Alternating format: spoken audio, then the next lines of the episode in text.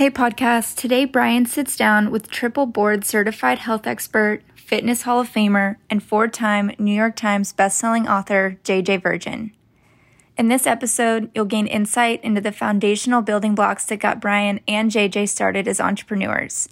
They also dive into how that foundation influenced them through all the trials and tribulations along the way. Enjoy. First of all, I would love for people just to hear um, like some of your background, uh, some of uh, some of your experience as an entrepreneur, and also like you know what got you into uh, you know fitness and nutrition and health and things of that nature. Like what what inspired you to do that? Here's what's interesting. I grew up in Northern California, in Berkeley, and it was a very healthy kind of health conscious place to begin with although my mom was from the midwest and literally I was raised on casseroles, like those nasty Campbell's soup casseroles with the Durkee onions. And early on, I started getting super into dance and gymnastics, which is ridiculous because I wanted to be a point ballerina and a gymnast. I'm six feet tall, so like wasn't going to happen. Um, and I started studying nutrition. I remember at age 12, I was like going to the library, reading everything I could find about nutrition and trying to do everything I could to become stronger and fitter. I started working out in high school with the football team in the uh, like the men's gym area because there was nothing back then like there were no gyms girls could go to and lift weights. Uh, but I just was really obsessed with getting super fit and super healthy. And it drove my mom crazy because every dinner we would have like dessert, and she was always upset because I wouldn't eat any of the stuff she served and I was always designing my own diets for myself. So I went off to college. I thought I was going to become an actress. I went to UCLA on a theater scholarship and I started taking nutrition and exercise classes there. And there was a little fitness studio down in, in Westwood, and this was in the 80s called California Shape. And I started teaching classes there. And someone called up and said, Oh, can you come to my house and just do a private lesson? And so they sent me over to this gal's house. And the next thing you know, I'm doing personal training. Now, there were no personal trainers, right? It was me. And we found out later it was Mark Sisson and me and Body by Jake, the three of us doing this, that now we became personal trainers. And there really wasn't much you could learn in terms of nutrition unless you were becoming a dietitian, which I didn't really like what I was learning there. So when I graduated from UCLA, I started in biomechanics at a grad school and I started reading everything I could find about nutrition because I knew I didn't want to be a dietitian. And uh, then went off to doctoral school in nutrition. But here's the big clincher that changed all of this. So I remember in college, at the time, you know, everyone's going to get a job and have to wear a suit and go sit in an office. And I'm thinking that sounds like the worst possible thing I could imagine. I had already was making six figures in cash in college in the 80s, which would be like, you know, $250,000 now. And I was doing it part time, still going to school. And so I then moved to Florida to go to grad school at University of Miami. And one of my clients is a self made multimillionaire and I remember walking down the beach with her, and she says, "So, what do you? What? Why are you going to grad school?" And I go, "Oh, I want to be more successful." And she goes, "Huh? All right." And what are you going to do when you graduate from grad school? I said, I'm going to go to doctoral school. And she goes, Why? And I go, Well, I want to be more successful. I want to help more people. And she goes, You know, if you want to be successful and make more money, you don't need to do that. I go, It is not about the money. Like, very, you know, blah, blah, blah. It's not about the money. And she goes, When you turn 30, that's going to change. You'll realize how important money is. Because I, I, don't know if you remember brian like in your 20s remember how money was like you know it, for some reason you just didn't think you really needed it. I was making lots of money in cash and i was traveling and having super fun and i didn't have any kids so i didn't really like i had enough money i didn't pay attention to it. But she like future paced me. And on my 30th birthday she sent me this video about trading time for money and how to create leverage and residual. And it was like it was like she lit my head on fire. And i literally sold my personal training business dropped out of the phd program i was in at usc and i moved to florida and i moved in with her. And i was like okay teach me teach me this. Turns out she'd been in it. She was in a multi-level marketing company. She was a Hawaiian Blue Diamond in a multi-level marketing company. Um, and she'd grown up in a trailer park, so this was all self made. But I'll tell you what, I lived with her for six months, and the lessons she taught me in those six months, which had nothing to do with like how to build a multi-level marketing company and everything to do with the mindset you need to have to be successful, not just in business, but successful in life. They are the things that I've used all the way through on a on a daily basis to be able to navigate all of the storms and fires and all the stuff that you have in business and in life. And it's really she's the person i really credit to to my success and everything that i do.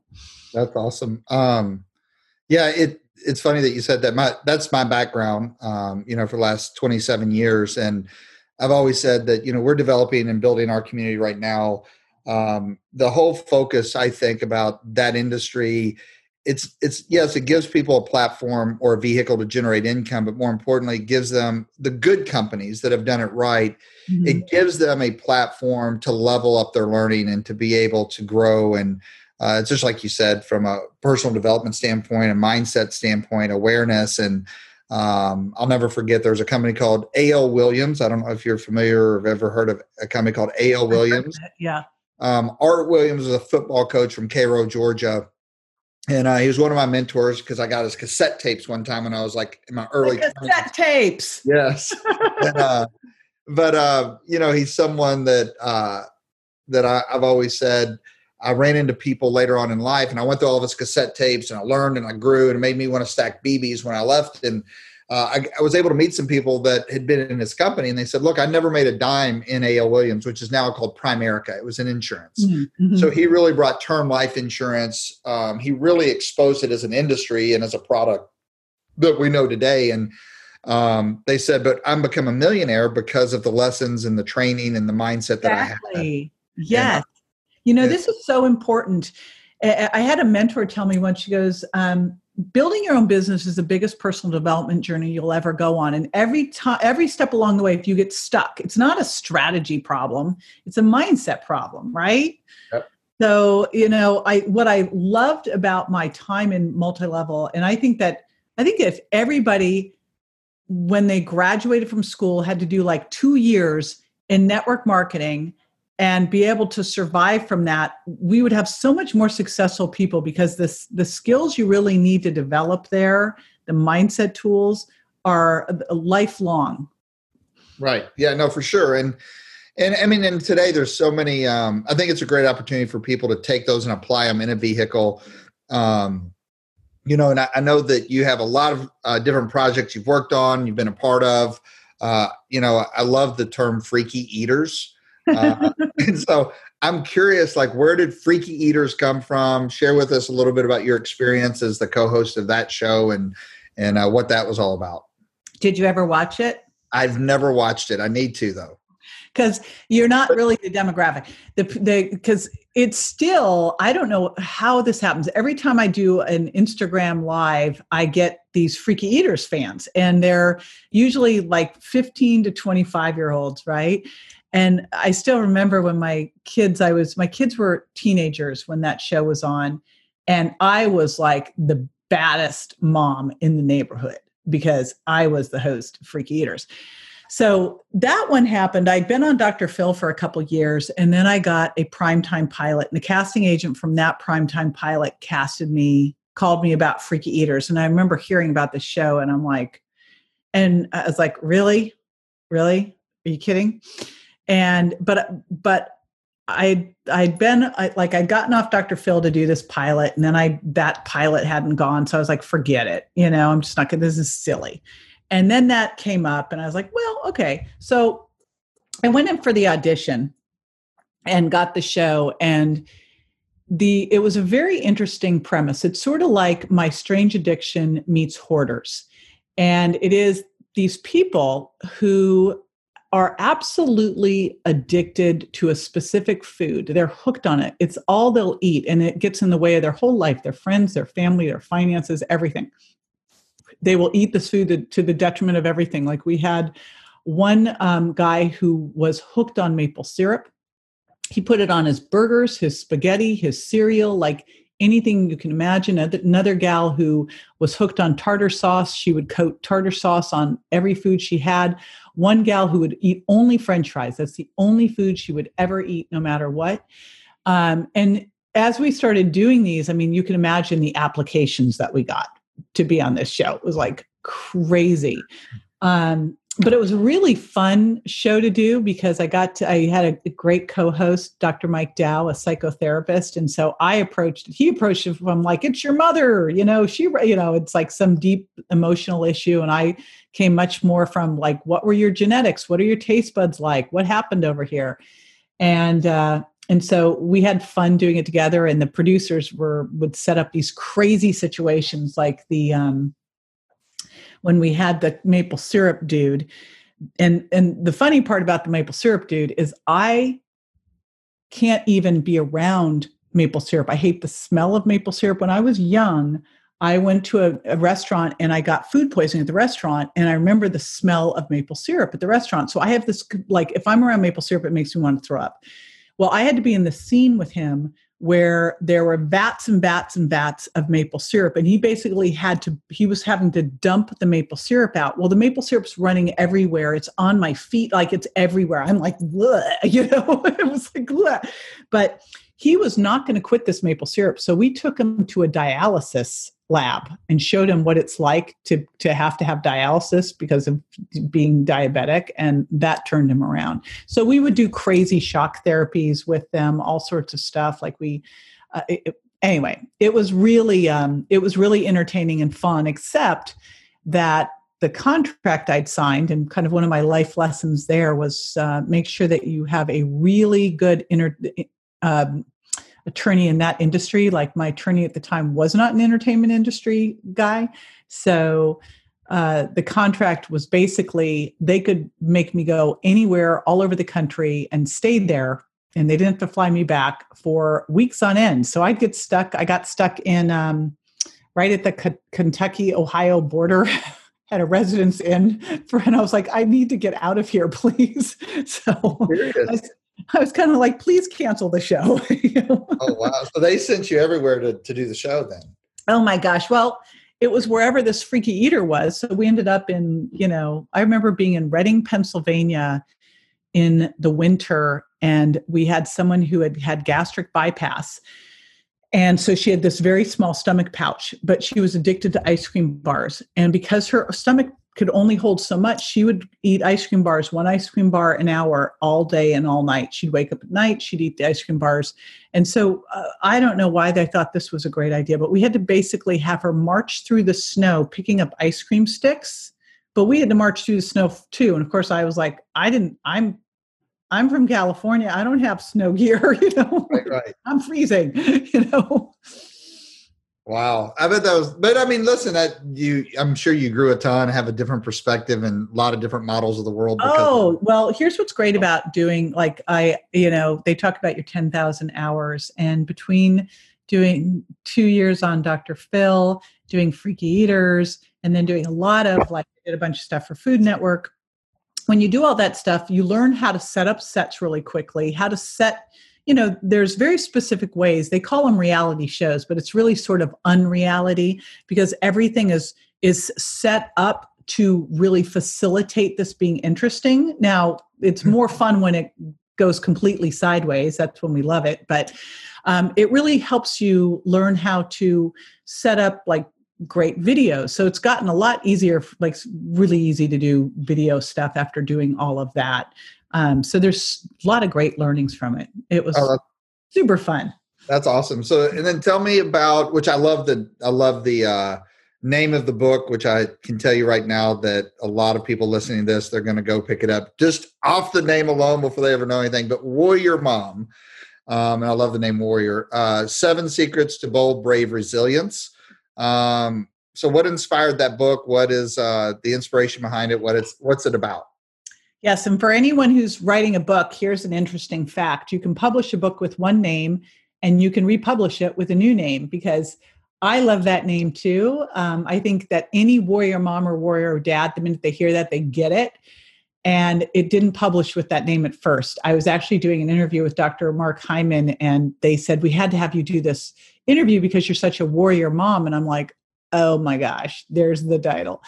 Um, so when I was publishing the Virgin Diet, um, my son, I my sons were 15 and 16. I was the sole financial support of them, and the Virgin Diet, I'd gotten this great advance from, and I knew you know, I'd done all this stuff. I'd done Dr. Phil, I had my the TLC show, I'd been doing a lot of TV, a lot of speaking, but I was just kind of like I wasn't breaking through. And uh, this book I knew could do it. Like it just the message was strong, it was a great solid program and so I went all in. I took the entire advance that the publisher gave me and I put it into marketing to do a public television show, to do a big book launch I borrowed money to set it all up. You know, it wasn't just it wasn't enough to just do to to just do the book um, the advance. I added more. So I was all in. Like I'd burned the bridges, the burned the boats. I had to make this work. And a month before this happens, my son was out crossing the street and got hit by a car and left for dead in the street and literally left for dead. He was airlifted to the local hospital and when we got there, they told us that we needed to let him go, to let him die. And um, my, uh, you know, they said the injury he had, uh, torn aorta, was one of the injuries. And they said it was going to rupture sometime in the next 24 hours if it wasn't repaired. But the challenge was he also had multiple brain bleeds and was in a deep coma and the surgery that he needed was super specialized and he would have to be airlifted to another hospital. And they said you know he'll never survive the airlift to another hospital. And even if he were to survive that airlift he's not going to survive that surgery. And even if he were to survive that surgery he'd be so brain damaged it wouldn't be worth it. Now any parent like when i tell this in a room where i can see people and i'm like are there parents here? Because you know the minute you say that the parents like oh sucking the breath. And and i remember hearing this doctor say this and you know i mean he'd been a trauma doc for a long time but he was a trauma doc in palm springs. And in palm springs if an 85 year old comes in and they have 13 fractures they're in a deep coma and they've got a torn aorta it's a very different situation than a 16 year old and mainly he saw 85 year olds and my 15 year old son's looking at the doctor and said, Well, sounds like maybe a 0.25% chance he'd make it. Because in our family, you just look for that possibility, you know, you don't look at what isn't going to happen. And so he said, Yeah, that's about right, son. And Bryce said, Well, we'll take those odds. So we overruled the doctor and we had him airlifted to Harbor UCLA. And I drove through the night to get there and got there, and it was an entirely different situation. Five surgical teams. It was like, game on, we got this. Don't worry, he'll be fine. and he was fine. They fixed his aorta, um, but he was in a deep coma and he had 13 fractures, had to rod both of his femurs. He had a crushed heel that at one point they're like, we don't know if he'll ever walk again. I'm like, you know what? You know, at the time I'm like, pretend this is Kobe Bryant here in this bed and treat him like you would treat him because he's an athlete, he's going to walk. And so he came out of the coma, and I can tell you that coming out of a coma is not like what they show you on the movies. It's not what I thought it would be, which is wake up, hi, mom, I love you. It was months and months and actually years of really difficult situations where when you have that level of a traumatic brain injury, first of all, he had to learn everything all over again. I mean, it took him um, over a month to even talk. He had to learn how to talk, how to eat, how to go to the bathroom, how to brush his teeth, every single thing all over again, who he was, his name, everything. And um, then he went through all of the. When you have a traumatic brain injury, your brain is super unstable. So he would go into deep depression, su- suicidal, um, rage, and this took years, but I made a commitment that first night in the hospital, I was holding his hand and I said, Grant, you're a warrior. name means warrior. And you're going to be 110%. And I can bring in all the troops and everything we need to get there, but you have to fight. You have to fight. And so that was just my mantra this whole time through was you you're going to be 110%. And the challenging thing was I realized that Grant needs to be 110%. And in order for Grant to be 110%, uh, this book has to, like the virgin diet coming out, has to kill it. And I need to be here and I need to make this book go. And how the heck am I going to do that? And and what I decided to do was to number one, make sure that I had my self care absolutely dialed. I walked into this situation super healthy, but I made sure I stayed there because you can't go into an ICU if you're sick. And you can't show up um, and make life and death decisions and, and all of this if you're not on your game. So I was getting my sleep, I was exercising, I was eating right, I was taking loads of supplements. And I basically launched a New York Times bestseller bedside with my son in a coma. Um, and that gave me the financial means to do everything I needed to do that I can now tell you it took seven years, but my son is better than before the accident. How old is he now? He is 24. Wow, that's amazing. Yeah. So, so tell me, like experiencing something like that. Like, you know, I have a six-year-old, a seven-year-old, and a thirteen-year-old, and so, and I'm a helicopter dad. I've, I've, you know, I was talking to a friend of mine last night and I was like, I get like so anxious over the little littlest things because my six and seven year old boys are wild. And mm-hmm. I'm like, well, they're like, supposed to be, they're boys. Yeah. And I was like, but what they do, I did 10 times crazier, right? So like what mm-hmm. like, you know, and who cares if they scrape scrape or or twist their ankle? But I I guess my curiosity would be to to go through that. Um, you know, what did you focus on? What were some of the things that uh, were able to to get you through it? Because obviously that's a uh, probably more traumatic, uh, one might say, on uh, the parent than maybe even the oh, child. Yeah, I would. I would have traded places with him. I still would. Any, I absolutely. Um, and by the way, he's not my crazy son. I have my son who's the tricker, and he was a free runner. He would like do stunts off buildings. You know, who's torn his tibia, like he's broken. I mean, no, Grant was always the cautious one. I'm like, wait a minute. Um, so you just never know. So that that mentor that I had when I was 30, who, you know, I thought I was going in to get trained on how to have a successful business. And she trained me on how to be successful at life. One of the first things that she taught me was to um, to get rid of the limiting beliefs, you know, that the only limitation is the limitation in your mind. And so she made me wear these rubber bands around my wrist. And every time I had a limiting belief, I was supposed to snap the rubber band and say, cancel, cancel. And by the way, like you do this and you realize all the crazy self-talk of of limiting beliefs that can be out there. So she really helped me see things so differently that by the time that this thing happened with Grant, it was how I raised my kids. I mean, just for Bryce at 15 to look at a doctor and say, yeah, we'll take those odds. We're, you know, we're going to overrule you. And to just only see the 0.25% and literally say, well, that's not zero, right? We just, the kids were raised to think that way. Like Grant's never thought of himself as a victim. He, you know, we always say grant one car zero and the car hit him going 40 miles an hour. Like uh, you know it, it it just it nothing makes sense when you really look at at how this how this went down. But the reason that he is alive today is purely mindset. And when i wrote the book warrior mom and i was talking about these lessons because people kept saying how the heck did you do that? How did you do that? And i'd forgotten about my mentor at 30 and the lessons that she taught me because they were just in me. They were no longer something I never was like every day going, "Oh, thank you, Kay," because I just it it was became who I was. And that's what saved Grant. And this is what's important when you look at it when you look at the people who who are really successful and elizabeth gilbert says it great and it's the quote i put in that book is like you know the people who are my superheroes are not the people who had it easy. They're the people who like got knocked down. They get back up. They've gone through the crap. Those people are my superheroes. Um, when you look at the most successful people they just got better at handling the tough stuff. My mentor at 30 said don't wish it was easier. Make yourself better and so I just have been fortunate. I've gone through a lot of stuff.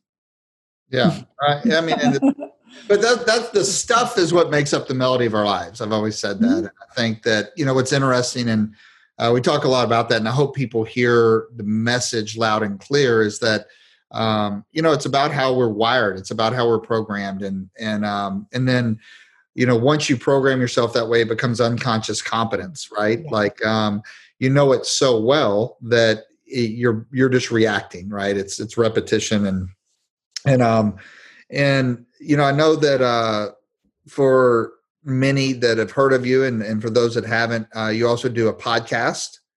I do. It's just changed. So um it was it was interesting. We were doing these interviews and then we were doing me solo and then I was doing this little uh, Friday Q&A and the Friday Q&A was the most popular. So we just uh, it was my project during lockdown is to do all of these. And we just launched ask the health expert with jj virgin and it's all the questions. So all it is is these little daily quickies where i you take a listener question and then i put the answer there. And uh, it's been super fun and really easy to do. So that's very good. And so the questions about business, about fitness, about nope. health, about all of it or it's it's been a very interesting straddle because I've really kept these two kind of the intersection between my two um, businesses has been mindset, but I've had a consumer brand, which is all the health stuff. And then I have my business brand, which is really geared towards people in the health space called Mindshare, where we get healthcare professionals together and really help them go from practitioner to thought leader. And so there that one I have the Mindcast, that's the Mindshare Mindcast, that's a separate podcast, but there are two separate two separate ones and the twains don't meet really. so what would you um, what would you recommend for anyone uh, because it's mostly entrepreneurs obviously people that are pursuing better that are mm-hmm. tuning in so what's kind of one or or two tips, or if you want to call hacks that you would give them uh, to perform at an optimal level? I mean, I've already heard you give some incredible nuggets. Uh, for instance, you know, expect stuff that's going to happen to you, but that stuff is going to be the the highlights, right? It's what you're willing to go through to get where you want to go. But what are some uh, things that you would share with them to perform at an optimal level every single day? I love that book, Go the F to Sleep. you know, isn't Sleep that is a weapon, right? Sleep's right? a weapon. Like, like I'm wearing my Oura ring, and um, man, like you know, if there's one thing that you have to have to perform at the highest level, like like I'm going to say there's two things, and one is sleep. Like you can't pull it off without great sleep. So sleep. So prioritize sleep because I think people just don't. Right? They just you know they steal from sleep and don't do that um, and track it and really figure out what you need to do to optimize your sleep i wear my um, my blue blocking little red glasses at night. I do a little um, epsom salts bath every night. I try to do a sauna then an epsom salts bath. That's my and then majorly turn down the temperature. So get all your stuff in so you can really set yourself up for that amazing sleep. Um, and but the biggest thing of all and this is what's so awesome like you look at it and go sleep is free. So you know everyone can sleep well. Of course the better your mattresses and stuff the better you're to sleep but um, sleep is one. And the other one that's a total choice which you talked about is you know we are what we think about and all of the work that you can do and it has to be on a consistent regular basis will make all the difference. Um, one of the first things that Kay taught me to do was to carefully manage my environment, what I listened to, who I was around, um, what I read. And it's been challenging over the last couple months. I've never been someone who's watched the news or paid attention to things, and I rarely pay attention to social media. And last couple months, I've been like little, like got sucked straight into the news, which I'd never been paying attention to before. And, you know, but it's kind of like, okay, well, can I go to that state right now or is that state closed? So be really, because I started to notice it was taking its toll on me, really be a careful of the people you hang out with, right? One of the things that one of my, um, one of my mentors uh, in business said is you may find that your friends are changing and, you know, sometimes you have to change friends because sometimes your friends are like the crabs trying to hold you down from crawling out of the crab pot, right? Yeah. So, you know, it's uh, so super important to really work, and it's an ongoing, forever process to continue to exercise that mindset. It is a muscle. Look at Carol Dweck's work. You can either have that fixed mindset where you're a you're a victim and life happens to you, or it can be life happening for you and through you, and you've got growth mindset, and you realize how much of of of your really your success is is a mental game. And it's it's not about a money thing. No one's ever given me like i've worked and gotten everything i've ever gotten. I've never had investments of it like it's been all me you know? Right. so you can and it's all from my mindset. Well that's all yeah i mean you know and, and success without fulfillment is failure and i don't think you ever get fulfillment with something given to you uh, my dad used to always say that uh, anything of value uh, is going to take effort and investment or sacrifice, either way you want to look mm-hmm. at it. And um, and so yeah, I think that's beautiful. I, I'm I'm a huge believer in power of peer group and the the power of environments. I'm glad that you said that. I think that um, you know you can you know you can't choose your your family, but um, love your family. Choose your peer group. Choose your friends wisely. I have a friend that just told me two days ago.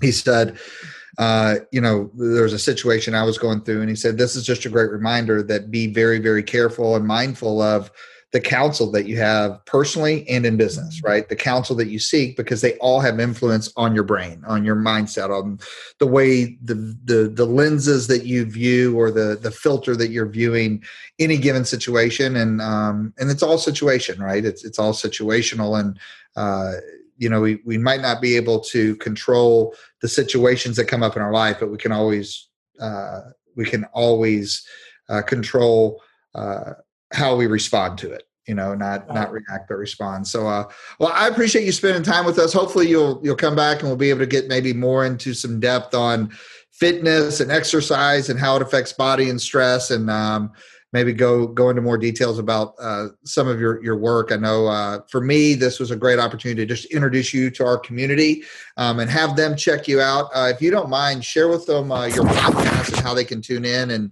your Instagram channel, and uh, definitely check out the book Warrior Mom. I think it's a, a must.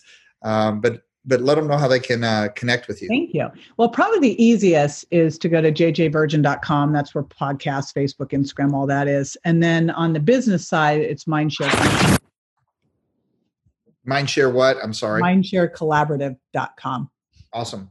So uh, check out JJ Virgin. We definitely appreciate your time. Uh, it was a lot of fun, and uh, be safe on your travels back to Paradise, California.